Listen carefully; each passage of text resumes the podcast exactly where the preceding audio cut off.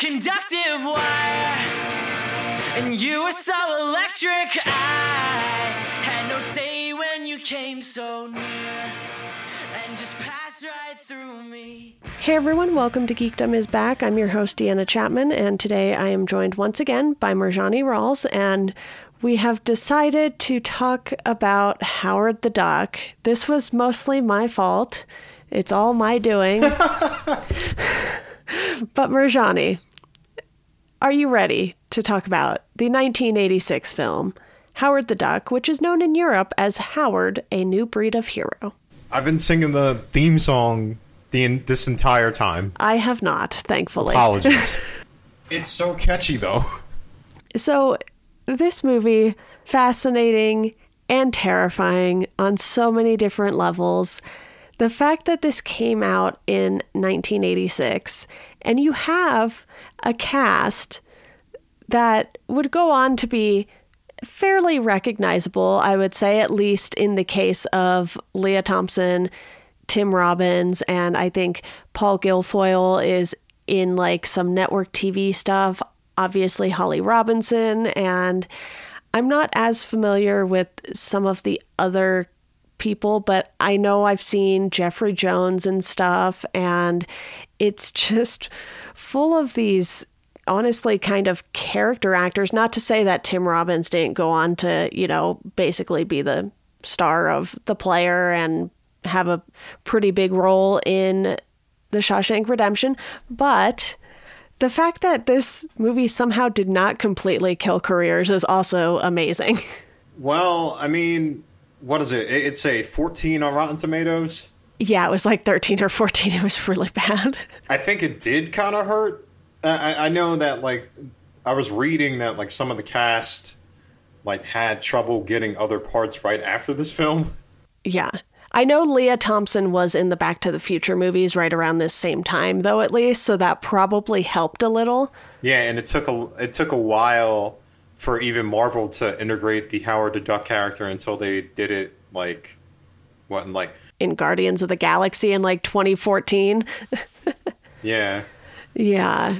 Yeah, it's one of those things where the fact that they picked Howard the Duck as the character to just go all in on with this movie and you know the movie had a budget of around 30 to 37 million it only made 38 million at the box office so sure it made back the budget but at what cost kind of thing and this was you know Lucasfilm and Universal so this was pre Marvel Studios pre Disney owning Marvel and it's obvious that they really wanted to go all in on the weird 80s vibe with this and it just it didn't work. And you have ed gale as howard the duck in the suit and you have chip zien as the voice. So it's just i don't even know what to say about this one really. It is mind blowingly baffling well i mean i'm about to age myself but like they used to show this movie on television on like WP eleven, uh, which I mean I think I saw like when I was younger, maybe once or twice, and obviously it's it was like heavily edited. Yeah, because like if you watch like the I guess the intended cut of this film, there's a lot that happens in the first 15 minutes that probably wouldn't get by censors. I would have to say like watching it when I'm older, this is one of the most oddly paced films I've ever seen in my life. I tried so hard to just sit and focus only on this, but because it's almost two hours long, which is way too long for this kind of movie, this should have easily been like, you know, 90 ish minutes, give or take. Not as many minutes as it was. It should have been at least like 20 to 30 minutes shorter, in my opinion. But I think they tried to tackle quite a few things about the Marvel universe in this because you have the idea of the multiverse in this where there's this entire alternate duck world. and it's just it's just so funny because they're so in his world that we barely get into. Like we only really see like 5 minutes of it. Yeah. And then there's allusions to it, but they don't really go into his background that much. Um, there are alternate things like there's like Flashdance and like sitcoms that are like based on the human world. And it's funny because he works in advertising. so, and it didn't like when he's talking to Lea Thompson's character at first, he does an advertisement and it's, and it seems like right in the beginning of the film when he like comes home, they try to cram as much IP to parody as much as possible. Yeah. Like I said, like the first 40 minutes of this film, like, is a love story. It, it seems like, like, it, you don't even go into the crux of, or basically the setup for the villain until an hour in. But it's, but it's a love story between Howard and Beverly, essentially. That like, I, I I don't know. Like like I was looking, I was watching this film. I'm like, okay, we're going from Act One to Act Three to Act Two, all in 20 minutes. Yeah, there's so much that just gets crammed in like the last 30 minutes of the movie because I was watching it and I was like, okay, you know, he's trying to help Beverly out and get rid of her manager and they're doing all of this stuff and you have Tim Robbins' character popping in and out trying to sort of solve the mystery of how Howard got there and it's just the pacing is not good at all in this. It starts pretty slow, especially once Howard is on this planet and he meets Beverly. He beats up those couple guys, and then they go through this whole little dance of waiting for the bus or whatever in the rain. And it's just, it's so bad.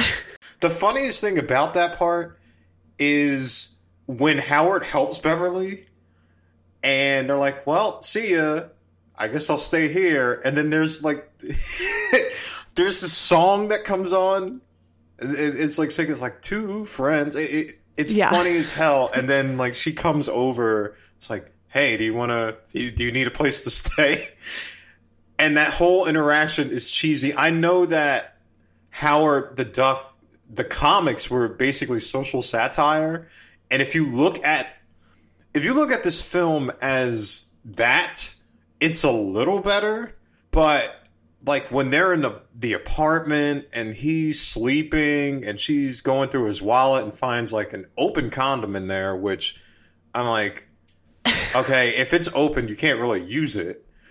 And she Yeah. like sits next to him sleeping. She's like, "What am I gonna do with you, Ducky?" I- I- and his pet name for her throughout the film is Toots. S- Yeah, it's there are a bunch of red flags that go throughout this film. Uh, the way they treat, the way the humans treat Howard is hilarious, but super inappropriate too.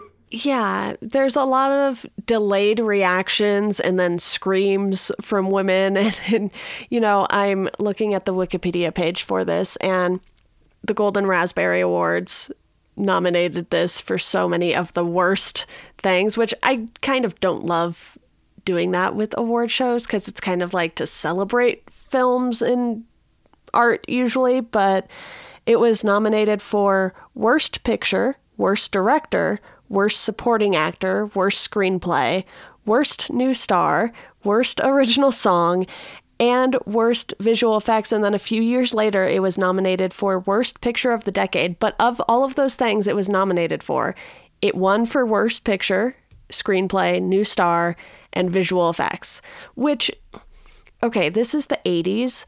So the visual effects, I didn't think were that bad in comparison to other movies of this time because Industrial Light and Magic have always sort of been at the top of their game, at least with a lot of the stuff that I've seen that that company has worked on. And obviously, we now know Lucasfilm for much different things, mostly Star Wars. I mean, still at the time they were mostly known for Star Wars, but when you think of Lucasfilm now, you think of a much higher quality than this movie.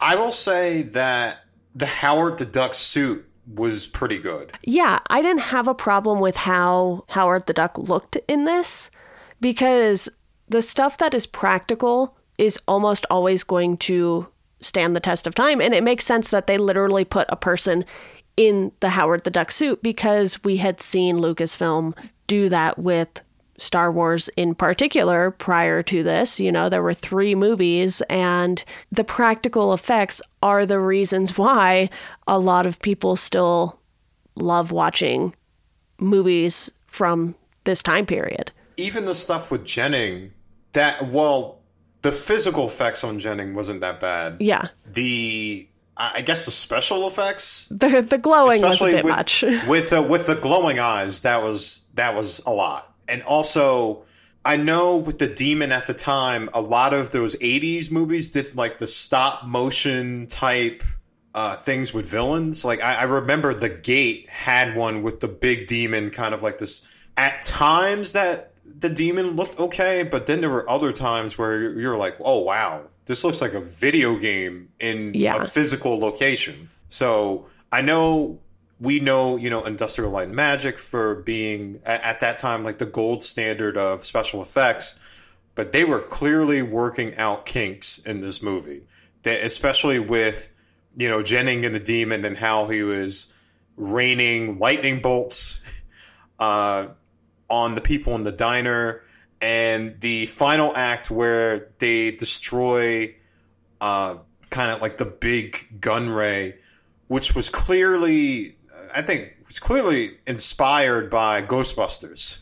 We have to close the portal, and like there was like these big lobster things that are coming down. Which when they click, did you notice when they clicked their, uh, when they moved, it sounded like gunshots.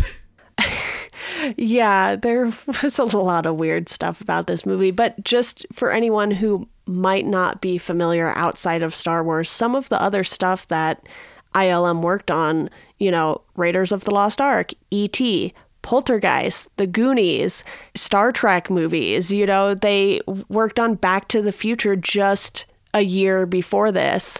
And sure, there's some stuff in Back to the Future, like the lightning or whatever, that doesn't hold up as well. But, you know, a lot of these things were roughly 40 years ago. So things have come a long way since then. But to have this just like in between something like Back to the Future and Who Framed Roger Rabbit, you know, it's just like this makes no sense at all. But it is what it is. It's a movie that somehow got made. And here's the thing about even bad movies someone gave this movie roughly $30 million to get made.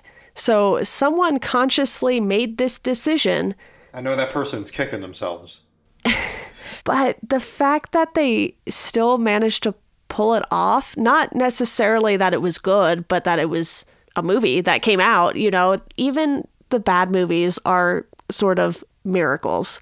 And even if the general public, like you and I, are completely baffled by these decisions, you know, Marvel wasn't I don't want to say they weren't as big of a name in the 80s because obviously there were plenty of people reading comics in the 80s, but as far as, you know, in the TV and movie landscape, sure, there had been Marvel stuff before this, but I just don't think Howard the Duck was the right character.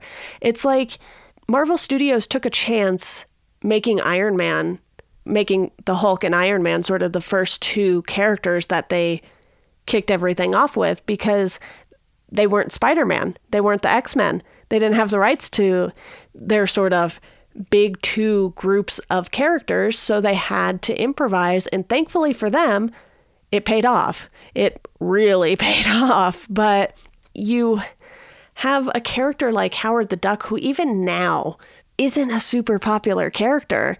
And it's just such an odd choice because I can't figure out who this movie was targeted to.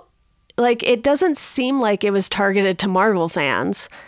And it doesn't seem like it was targeted to the same people who watched, you know, Star Wars or Indiana Jones or E.T. or anything.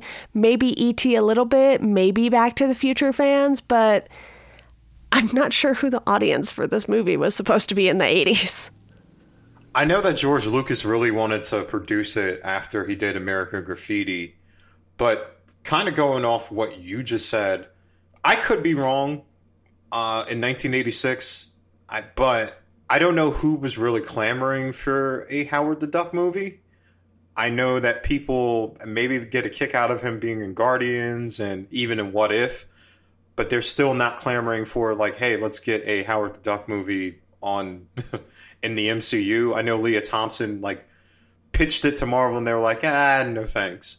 It's this movie seems to try to get everybody in the net, and in that respect, it does nothing well because mm-hmm. it tries to get raun- like a raunchy side.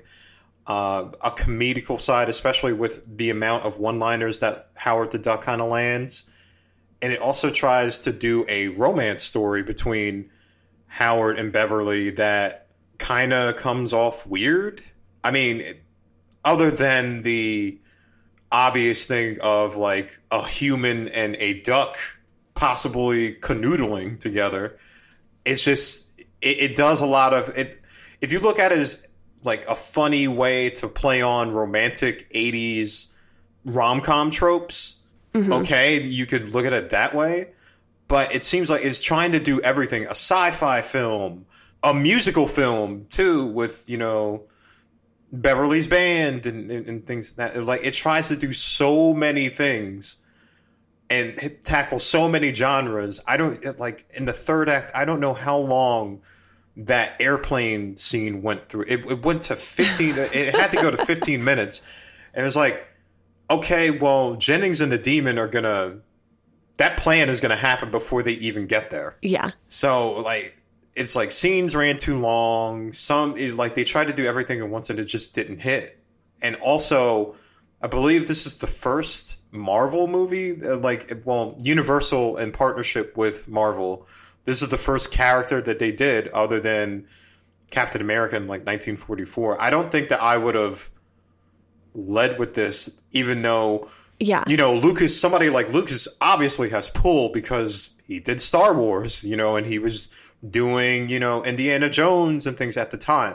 So, I, yeah, I, I just don't know who was like beating down the doors of like, we need a Howard the Duck movie.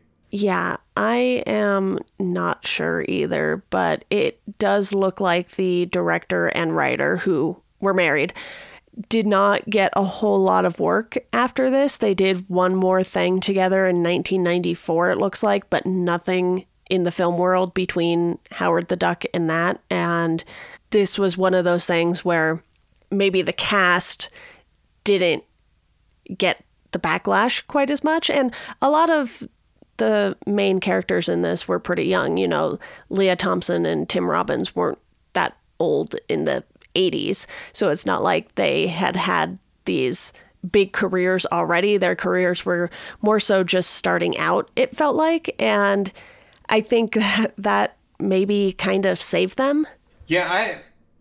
The one thing I will say uh, about this movie is that the cast is trying to do the best that they can with the, you know, with the material that they're given. Mm-hmm. You know, uh, again, yeah. I, I'm, I'm sorry. I, it's just thinking back on this film. You know, Jeffrey Jones, like he leans into the transformation of Walter Jennings. He goes from, you know, curious doctor to a guy that's being inhabited by an otherworldly demon and completely leans into it. I will give him that. Yeah. And he did Ferris Bueller's Day Off the same year as this. So, you know, that's just wild to think about. Well, maybe he maybe he's thankful that that movie came out at that time. Yeah. So it could overshadow this one like Tim Robbins, uh, Robbins as like the overly you know trying to be scientific, you know, they're trying. They're trying. Lea Thompson is trying even though like when after we see her uh, on stage, like the first scene that we see her, she is being subject to sexual harassment. Where I'm like, whoa, whoa. Like I, I know that you know it leads Howard the Duck to be like this guy in uh, Duck Fu, where he beats up a lot of people in this film, but in the diner, you know, he almost gets eaten by a like a mob, which is I'm like, wow, okay, he can't just fight himself off. But yeah, it's like the cast has to do so many tonal shifts in Howard the Duck that it's it's almost dizzying. Yeah. And we should note that Jeffrey Jones had his own problems later on and was arrested for child pornography. So that is super fun. Hollywood is something else. Yeah, and something. he still continued to get work. Yeah, he he was uh he was in Beetlejuice Yeah, th- this happened. in 2003. Yeah, it was like early 2000s when this happened, but he's still got work after that. And, you know, obviously, He was in Deadwood. Yeah. Yeah, I remember that. yeah, he's definitely the guy who had been in a lot of things in comparison to, I think, a good chunk of the cast. But Howard the Duck, I cannot say I had a good time with it because this wasn't even one of those bad movies that was fun to watch. It was just bad and painful to watch. I thought it was just hilarious. I found it to be hilarious because of how bad it was. Because there were many instances of what the fuck in me. Because when you revisit things, because like when I was a kid, like I was just like, oh, there's a cartoon duck who like is like going around saving the world, right? I didn't see like, oh, it's a will they, won't they romantic bit between him and Beverly, and then noticing how like bad the special effects were, and the many instances of just, I guess, I don't even know what to call it, like duck appropriation and uh, like harassment that happens in this movie. Yeah. And it's just like, okay, like, are they trying? It looks like they were trying to get as close to the rated R as possible without going over it, but also making it of like, hey, like, maybe kids can see this too, even though there's like a new duck in a bathtub within first five minutes of the film. Yeah.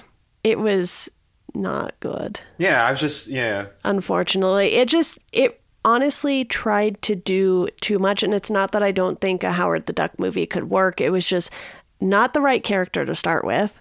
And who knows if they even wanted to do more Marvel movies at this point, but still, even if you're just doing one off movies, you don't start with Howard the Duck. You have to introduce something like Guardians of the Galaxy that's a little weird and a little out there and has a talking raccoon so that you can sort of build your way up to a character like Howard the Duck, especially given the fact that a lot of Howard the Duck stuff is not very appropriate for, you know, basically any children at this point. You know, you have to find a way, like they did in Guardians, to introduce the character without really introducing the character, if you know what I mean.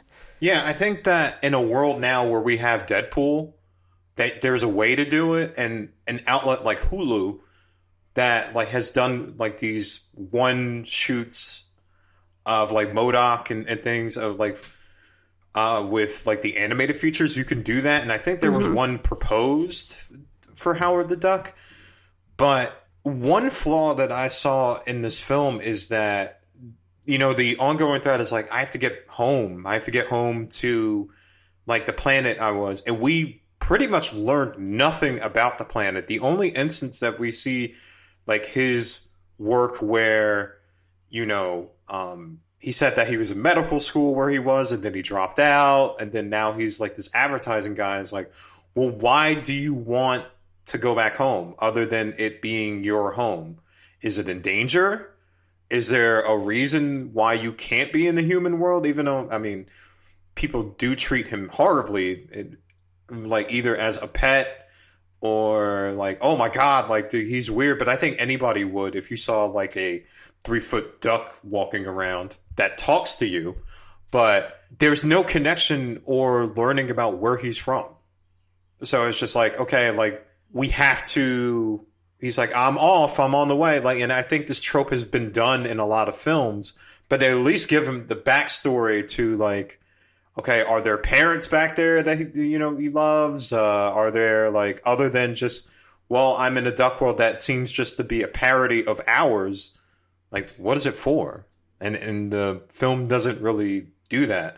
The song at the end is is catchy though, and I think there's like a slight pros credit scene of them of Beverly and Howard kind of being romantic with each other, and then it ends.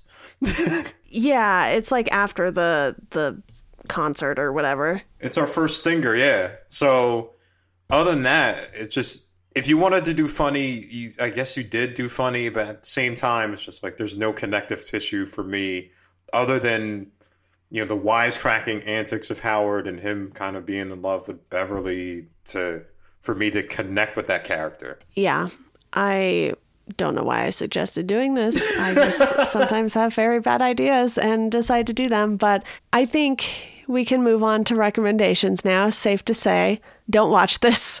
So instead, I'm just going to recommend you check out Guardians of the Galaxy because that movie is way more fun and you still get a little bit of Howard the Duck at the end there. Uh, my recommendation is go see Multiverse of Madness. I'm interested to hear a lot of people's opinions about it. I have my own. I don't want to get into spoiler detail. As far as it being a Sam Raimi movie, love it. Love it because I mean he's done stuff like if you ever seen Drag Me to Hell, he can do PG thirteen horror very well, and I love that it looks like Feige gave him the reins to do that. But the multiverse stuff, I would say that if you're expecting a lot from it, you might be a little disappointed. But I recommend you to go see it anyway. Yeah, that's on my list to do soon. Hopefully sooner rather than later, but we'll see. And Marjani, thank you so much for suffering through Howard the Duck with me. My pleasure.